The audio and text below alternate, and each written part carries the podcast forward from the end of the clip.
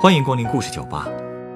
今天来到酒吧的这位年轻的客人，小时候曾经在纽约有过一段短暂的留学经历。那么，半独立生活的他，在陌生的学校和家庭旅馆中，又会遇到哪些形形色色的人呢？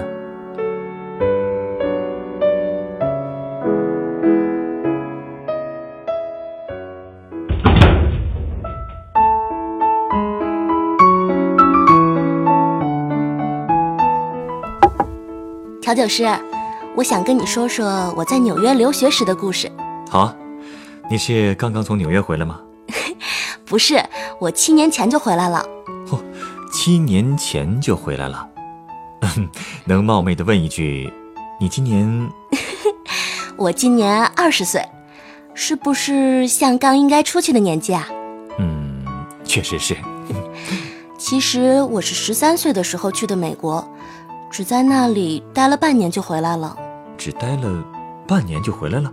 嗯，其实当时是我妈妈要去美国工作，她问我要不要一起去，我当时觉得挺有意思的，就说好呀，也没多想什么，我就去了。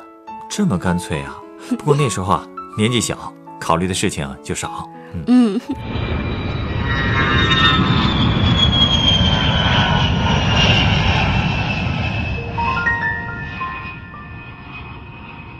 我记得那是零九年的秋天，我就这么懵懵懂懂的跟着妈妈上了飞机。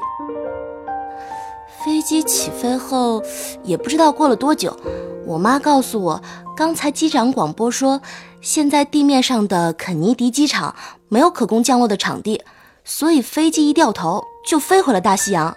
嗯，因为飞得比较低，外面的景色都能看得特别清楚。哦，对了。那可是我在纽约的半年里唯一一次看见大西洋哦，是吗？嗯，从窗户望出去，满眼都是蔚蓝的一片，那片蓝色就像，怎么说呢？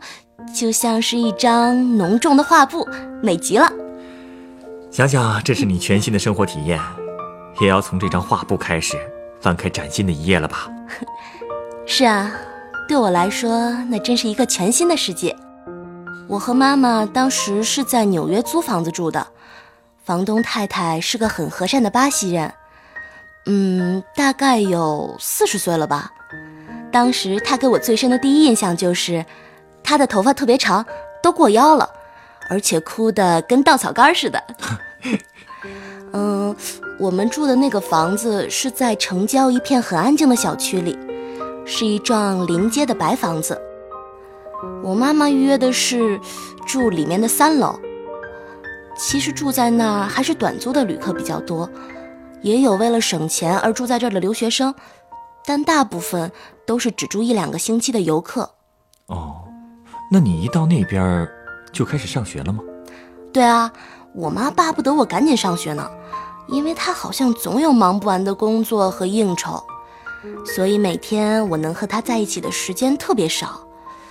嗯，基本就是每天早上我和他一起出门，我步行到学校，他走到地铁口，然后这一天我就基本见不到他的人影了。晚上他回来的时候，我早就睡了。你妈妈她这么放心你啊？那可不，因为我们住的地方和我上的中学就隔了四条马路，周围的社区也很安静，除了公路就是草坪。嗯，也确实没什么可担心的。听你这描述啊，环境还是挺不错的。嗯，郊区嘛，人少，环境也好，所以我不到一个礼拜就适应了这种生活了。有时候我起得很早，就能在路口等红灯时看见那些晨跑的人，我还挺喜欢观察他们的。嗯，他们有的是三五成群的跑，有的是一个人。有的戴着耳机，谁也不理；还有的会跟旁边的人边跑边聊天，看见我的时候还会跟我点个头。在秋天啊，落叶在马路上铺了厚厚的一层，他们就跑在这些落叶上。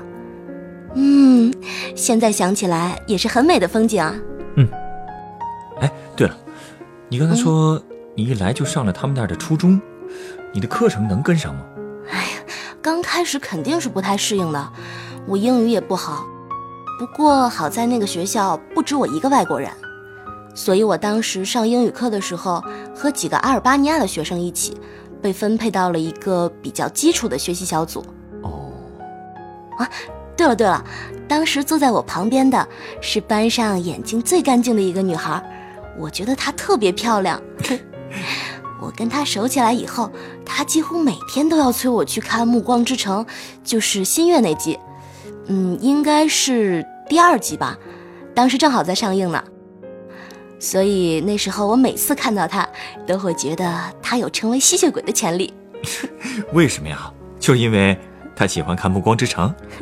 因为她漂亮嘛，反正我特别喜欢看她，觉得她的脸就跟海妖赛人的歌声一样，有一股吸引人的魔力。哦，我还没跟你说她的名字呢。对，她叫乌雅娜。当时啊，她还跟我分享了好多她从阿尔巴尼亚带过来的私藏品。私藏品，其实就是一些特别好看的文具了，什么笔帽上缀着星星的签字笔啦。粉色桃心的便签条啦，还有各种形状的修正带。不过，这些中国也有吧？是啊，中国的小商品市场里到处都是。可你要是去美国的公立学校，就会发现大家用的竟然都是清一色的笔记本，圆珠笔也是那种最简单的。唉，当年我在国内上学的时候，可是每周都要去逛一次文具周边店的节奏。所以那些花里胡哨的文具真的是我的死穴，要不我能和乌雅娜就特别聊得来呢。因为我和她的课堂笔记都贴满了动物贴纸，还用水彩笔把笔记本画得花花绿绿的，所以班里的其他女生几乎每到下课就要把我们的笔记抢过去欣赏。哟，没想到这样就成红人了。看他们那种羡慕、嫉妒、恨的眼神，我可骄傲了。啊，那时候啊，我也是虚荣心爆棚。我当时有一支顶端有羽毛的那种圆珠笔，为了炫耀它，每次我写完字都要把它放回笔袋。等老师讲到下一次需要记录的内容时，全班都能听到我拉开笔袋拉锁的声音。我在特别浮夸的把那支笔给拿出来。这存在感刷的够带劲儿的呀！哎呀，小女生嘛，那时候的快乐真是挺简单的，只要能得到别人羡慕的眼光，我就能兴奋好几天。哦，对了，我还因为是中国人，在班上引发了一股热潮呢。哦，怎么引发的？嗯，我们有一门课叫科学课。哎，这个科学课就是我们这边类似于自然课是吧？对，科学课上有不少都是男生。嗯。教我们的老师也是个男老师，当时我还特别奇怪呢，他怎么每天上课都穿同样的一身袍子来啊？看上去特别像过去老电影里的那种神父。嗯嗯，我记得那天是老师让我们画动物细胞的结构图，我们组的一个叫约翰的男生画得很快，他还特别有自信，相信我们组的作品画的是最好的。等画完后，按规矩，我们每个人都要在作品上面写下自己的名字。不过这时候，突然从隔壁桌来了个又高又壮的男生，他上来就问我：“听说你是从中国来的？”这家伙不是来找茬的吧？我当时也挺害怕的，不过听他那口气又不太像是挑衅，反倒是有点紧张。紧张？嗯。不过他下一个动作真是吓着我了，怎么了？他竟然撸起了左胳膊的袖子，给我看他胳膊上的纹身啊！当时我立刻就想起之前在地铁口的时候，我看见他和一堆男生在一起，凶神恶煞似的。这不良少年吧？所以啊，我也不明白自己怎么惹他了，干嘛给我看他的纹身啊？不过后来他说了一句话，我整个人都傻了。他说什么了？他说：“你能不能把我的中文名字写在我的右胳膊上啊？” 他就是为了这个呀。是啊，虽说他不是来找茬的，让我松了口气吧。可是我突然意识到，我哪知道他中文名字怎么写啊？他名字很难翻译吗？可不是嘛，他是个西班牙移民，他那个名字音调特别怪，读起来都费劲，更别提翻译了。哎，那当时你怎么说的？我就说明天吧。啊，明天就有办法了？我晚上回家问我妈呗。反正我这么一说，她就满意了。可没想到，我们组的约翰听完后，立刻带头让我把我们全组人的中文名字附在我们那个作品的后面。得，事情来了。其实这都好办，因为我们组组员的名字都特别直白，什么约翰啊、史蒂夫啊之类的，我一会儿就写完了。不过我真没想到，写完之后，全班都开始临摹我写的汉字了。嚯，你当时啊肯定特别自豪吧？那必须的呀！我真没想到汉字对美国人这么有吸引力，我当时真是得意极了。哎，对了，那个西班牙男孩的名字最后搞定了吗？还说呢，那天晚上我豁出去不睡了，生生把我妈给等了回来。她一回来我就问他该怎么翻译那个名字，我妈就问我那个名字怎么读啊？我说好像是 Jose 什么的，结果刚一说出来，我就突然想到，过去我读过三毛写的《撒哈拉的故事》，里面反复提到了他先生的名字，而他先生也是西班牙人。你是说荷西？对，就是荷西。那个西班牙同学的名字翻译成中文其实就是荷西。原来是这样。不过。这个名字放在那个凶巴巴的男生身上，想想还真有点不适应。哎，其实他也没有那么恶劣了。反正拿到自己的中文名字后，他还是很高兴的，对我也很客气。真是没想到啊，在一个普通的中学里，汉字还能起到这么神奇的纽带作用。就是啊。哦，对了，说起纽带，其实我们住的那个白房子。本身就是一个特别棒的纽带哦，嗯，之前不是说过吗？住在那儿的都是一些留学生和游客，所以世界各地哪儿的人都有。大家住在一起，其实可开心了。我可以想象，应该很热闹，对吧？没错。当时每到周末，房东大叔都会给我们这些房客煎好吃的香蕉饼。哦，前提是你得起得够早才行。起晚了，就被抢光了吧？太对了，跟你说一点都不夸张。虽然我住在三楼，可我每个星期天都是被房东做的香蕉饼的香味馋醒的。有那么香？所以说呀，每周日的早上最热闹的就是厨房和客厅。哦，有个德国来的姐姐，一般都会和房东的女儿们一边看电视一边聊天。房东太太呢，特别喜欢给房客们展示他们经营这家家庭旅店多年的收获。哦，是什么收获呢？相册呀，他们喜欢和房客们一起合影，这些年也攒了不少相册了。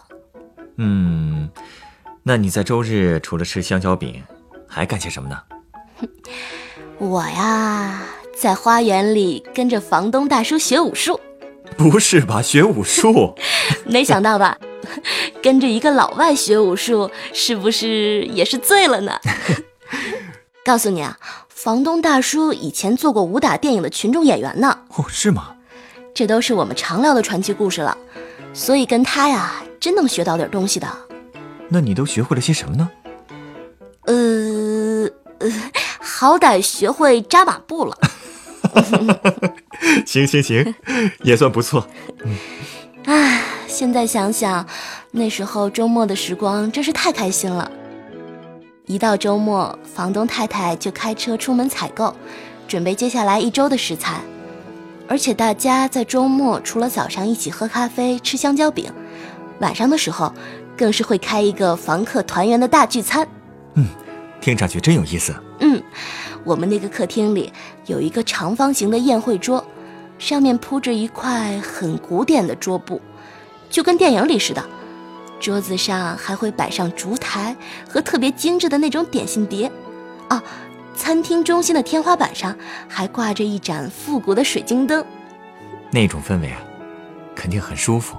嗯，不过吃饭的时候，我一开始也会比较尴尬。为什么呢？嗯，我年纪最小嘛，所以吃饭的时候也经常会犯错。犯错？你是说餐具会用错？嗯，虽说刀叉早就会用了，可是毕竟还不如他们西方人熟练。但练久了，我的刀叉组合功最后也练到了炉火纯青的地步。跟你说，最熟练的时候，我甚至能不发出任何声音，就能肢解掉一只大鸡腿，将它骨肉分离。哦，真厉害啊！哎，话说，和这么多房客住在一起，你也应该交到了一些好朋友吧？对对对，我差点忘了说了，当时跟我关系最好的一个姐姐，是和我一起住在三楼，住在我隔壁的一个韩国留学生。其实她比我大不少呢，当时已经二十六岁了。可是我和她很是投缘。她当时在纽约大学学编曲，她的韩文名字叫朴智英。朴智英，好像韩国有个女演员也叫这个名字。对，不过不是她了。这个名字在韩国也挺常见的。我俩当时关系特别好，每次晚上聚餐，我们俩都是坐在一起，特别亲。哎呀，你那么小的时候就能认识那么多来自四面八方的朋友，真是让人羡慕啊！啊，不过有相遇就会有离别啊。嗯。哎呀，好像一说就没注意时间，已经这么晚了。哟，还真是。可我感觉，你还有很多故事没说完呢。嗯，这倒是。哎，如果你明天晚上还有时间，还愿意再来继续讲吗？好啊，其实还有很多上学时的故事可以跟你聊聊。好啊，我很期待。不过今晚你走之前，按规矩，我还是要送你一杯鸡尾酒。稍等。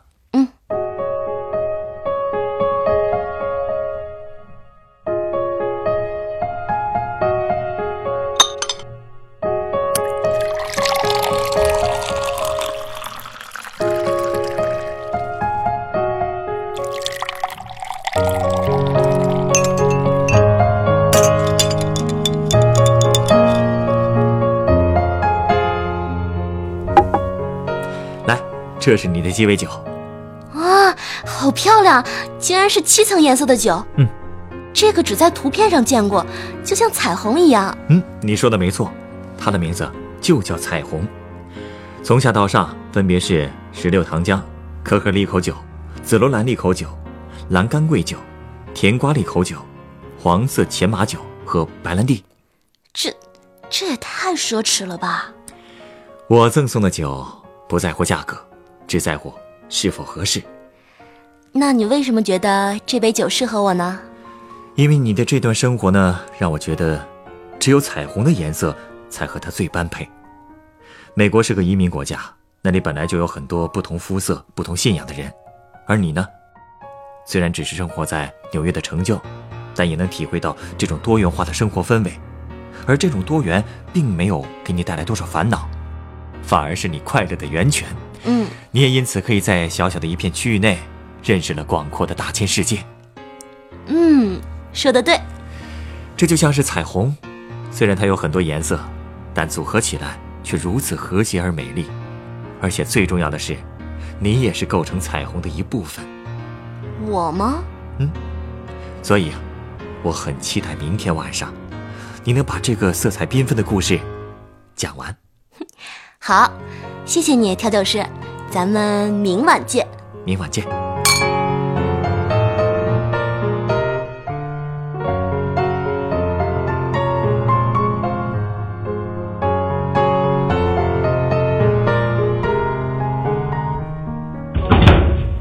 本故事选自凤凰网有故事的人独家签约作品《众鹿梦深》，作者叶希，改编制作陈寒。演播：谢雅欣、陈光。人人都有故事，欢迎搜索微信公众号“有故事的人”，写出你的故事，分享别人的故事。下一个夜晚，欢迎继续来到故事酒吧，倾听人生故事。